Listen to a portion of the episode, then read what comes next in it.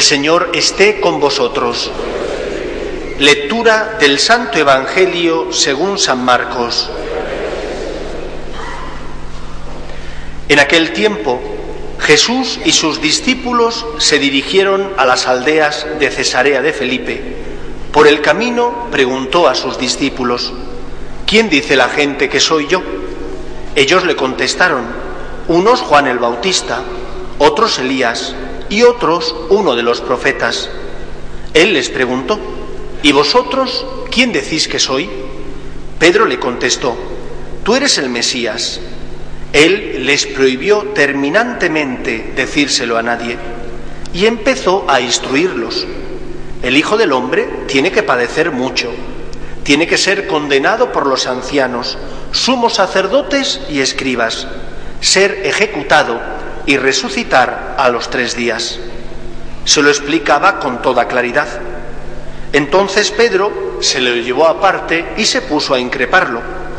Jesús se volvió y de cara a los discípulos le dijo: quítate de mi vista, Satanás, tú piensas como los hombres, no como Dios. Después llamó a la gente y a sus discípulos y les dijo: el que quiera venirse conmigo, que se niegue a sí mismo, que cargue con su cruz y me siga. Mirad, el que quiera salvar su vida la perderá, pero el que pierda su vida por mí y por el Evangelio la salvará. Palabra del Señor.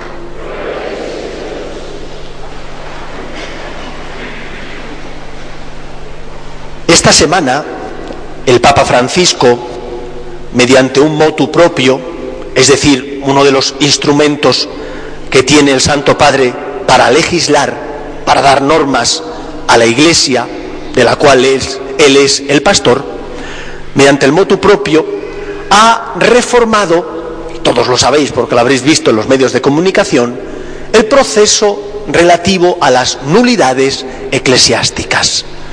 En vez de pedir dos sentencias favorables, la ha reducido a una sola. Ha establecido también la gratuidad de las costas procesales. Y ha creado un nuevo proceso, llamado abreviado, que no ha dado normas, todavía no sabemos cómo se plasmará, cómo se llevará a efecto, pero lo ha creado. ¿Qué es lo que tenemos que decir ante esta iniciativa del Santo Padre?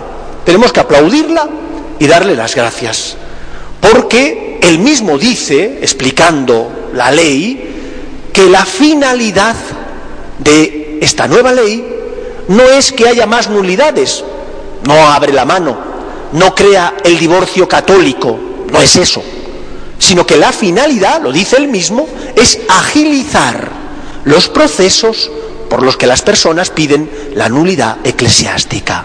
Agilizar, no cambiarlo todo y crear un divorcio encubierto que llamamos nulidad. No, son dos cosas totalmente distintas. Creo que hace bien el Santo Padre.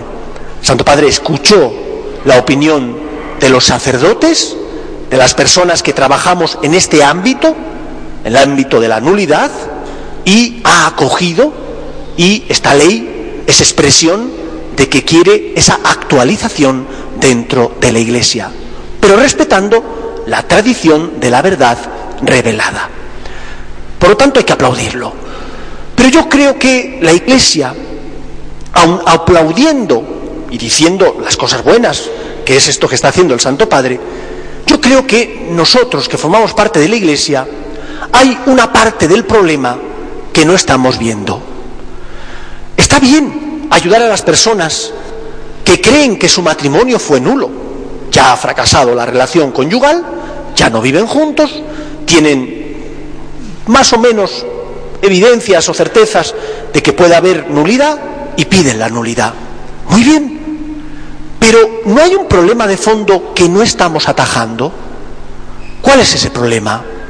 El fracaso conyugal. ¿Por qué razón tantos matrimonios acaban al cabo de unos años rotos? ¿Por qué razón? Y esto lo tenemos que analizar. Está bien ayornar, actualizar el proceso, pero hay que ir a la causa por la que fracasan tantos matrimonios. Y la causa se tiene que ver en que creo que nosotros que decimos que seguimos a Jesús, hay muchos momentos en los que no nos comportamos como seguidores de Cristo. El problema está en que yo creo que no nos hemos educado o no nos han educado, dándonos y ayudándonos, dándonos los instrumentos necesarios para que cuando vengan las dificultades conyugales, el esposo y la esposa se amen como Dios quiere. Es un problema de educación. Claro que los que se van a casar se casan ilusionados. De todas las bodas que yo he celebrado, y ya llevo años, no he visto a ningún novio o novia que fueran tristes a la boda. Todos van ilusionados. Pero les hemos enseñado a afrontar los problemas que tendrán sí o sí que afrontar porque aparecen en la vida. Aquí está el problema. Quizás nos ha faltado la medicina preventiva. Tú haces medicina preventiva todos los días. ¿Qué comes? Una alimentación más o menos equilibrada, porque sabes que a cierta edad, si comes demasiada carne, si no tomas pescado, si no tomas también calcio, te alimentas en previsión para evitar enfermedades. Pero ¿por qué no hemos hecho esto con los nuestros en la educación? La Iglesia exige un cursillo prematrimonial antes de casarse. ¿Pero qué incidencia tiene el cursillo prematrimonial cuando lo hacen tres meses antes de la boda? Y mira que algunos están bien montados. Aquí en la parroquia el padre Santiago creó una estructura de cursillos prematrimoniales envidiable, con un grupo de matrimonios jóvenes y no tan jóvenes, preparados, con espiritualidad. Pero si se van a casar al mes siguiente, a veces cala, pero cala tan poco que cuando vienen los problemas, el sol de los problemas ha evaporizado el agua que habían recibido en esos prematrimoniales. Creo que la Iglesia tiene que preguntarse qué más puede hacer, qué más tiene que hacer para ayudar a los jóvenes, a nuestras familias, a aquellas personas que el día de mañana se casarán, para que su matrimonio no fracase. Hay un porcentaje que fracasará por causas de naturaleza psíquica, que son problemas serios que se tienen que abordar desde la psicología o la psiquiatría.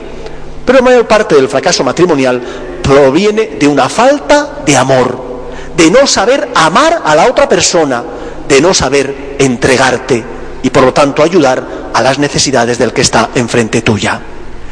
Por eso en la parroquia vamos a crear este año una escuela de novios, orientada a aquellos que el día de mañana querrán casarse, para que aquellos matrimonios que ya tienen experiencia, porque han vivido un noviazgo, porque tienen hijos, o porque están recién casados, puedan iluminar a estos, para enseñarles cómo tienen que elegir, cómo tienen que conocerse, cómo tienen que amarse, porque hay que enseñar a amar. Es un arte, y no es fácil, pero hay que hacerlo. Por eso este año en la parroquia vamos a crear esta escuela de novios, orientada a todos aquellos que son jóvenes, no solamente a aquellos que quieren casarse en un mes, en dos, o en tres, o en cuatro, sino a aquellos que son jóvenes, que tienen novio o novia, o no, pero que quieren aprender para poner las bases y el día de mañana que su matrimonio no fracase. Esa es la nueva iniciativa. Pero también vosotros tenéis que hacer algo. En casa depende muy mucho la felicidad de los vuestros, de la educación y del testimonio que vosotros les deis. Y nosotros que seguimos a Jesús, tenemos que fijarnos en Él para que nuestra vida reproduzca su manera de amar.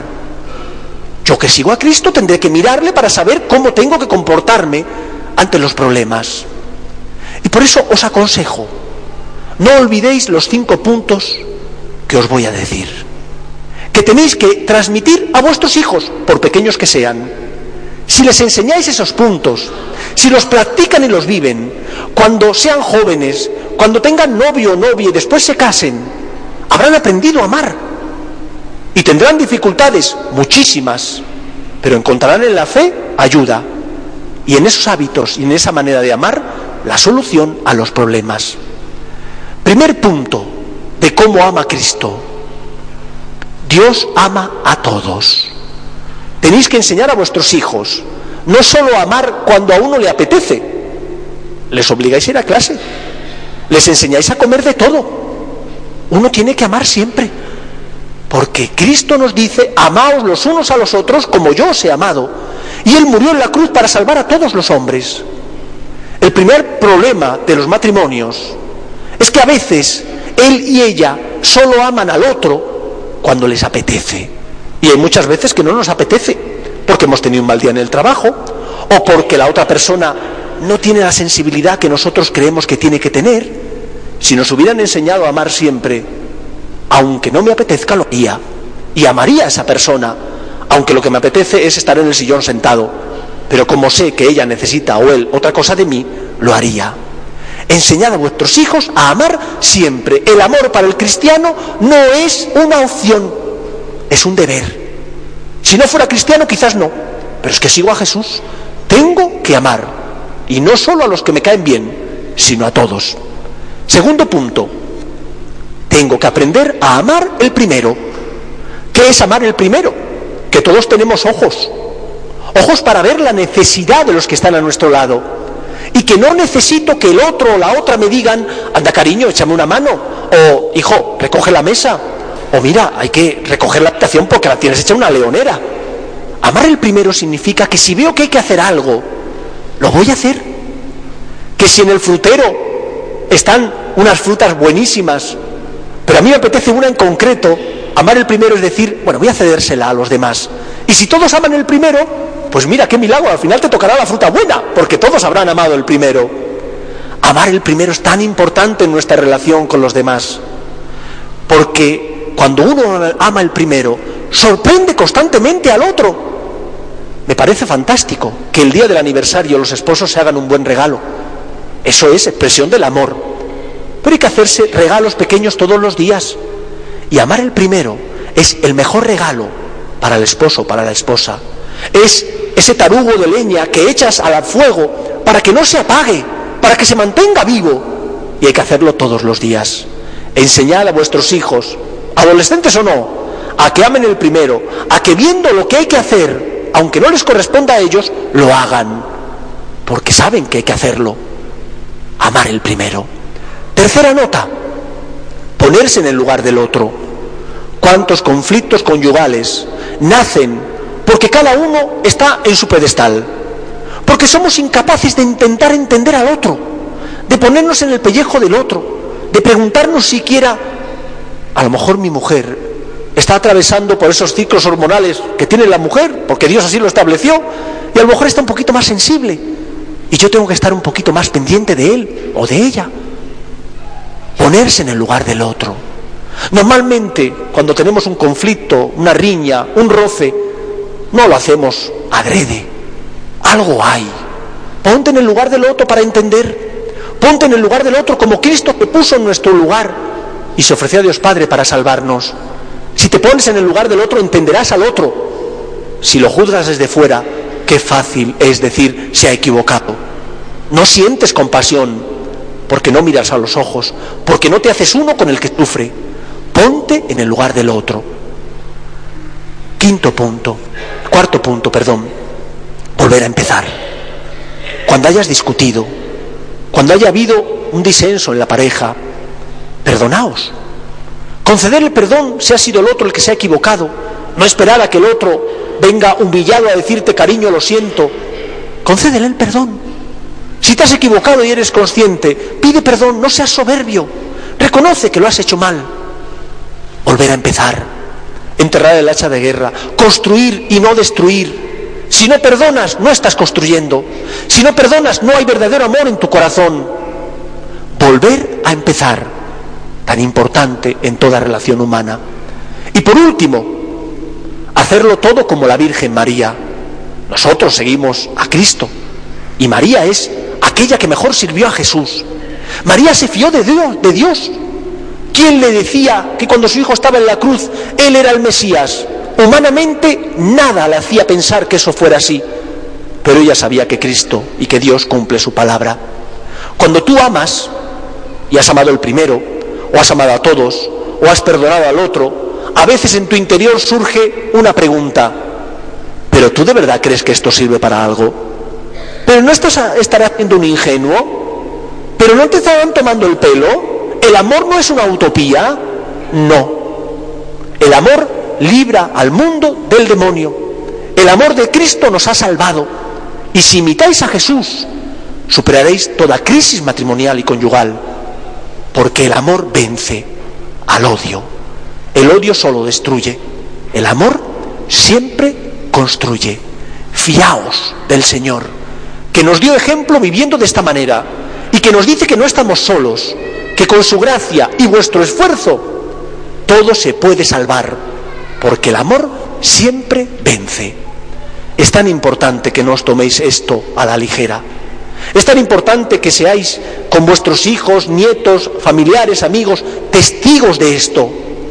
Solo lo cambiaremos, solo revertiremos esta crisis del fracaso matrimonial en la que se encuentran nuestras familias si nos ponemos manos a la obra, como testigos, amando como Cristo nos enseña y educa- educando a los nuestros, siguiendo al menos estos cinco pasos que os he dicho. Amar a todos, amar el primero, ponerse en el lugar del otro, volver a empezar y hacerlo todo como María, confiando en la palabra de Dios. Que el Señor os bendiga. Nos ponemos en pie.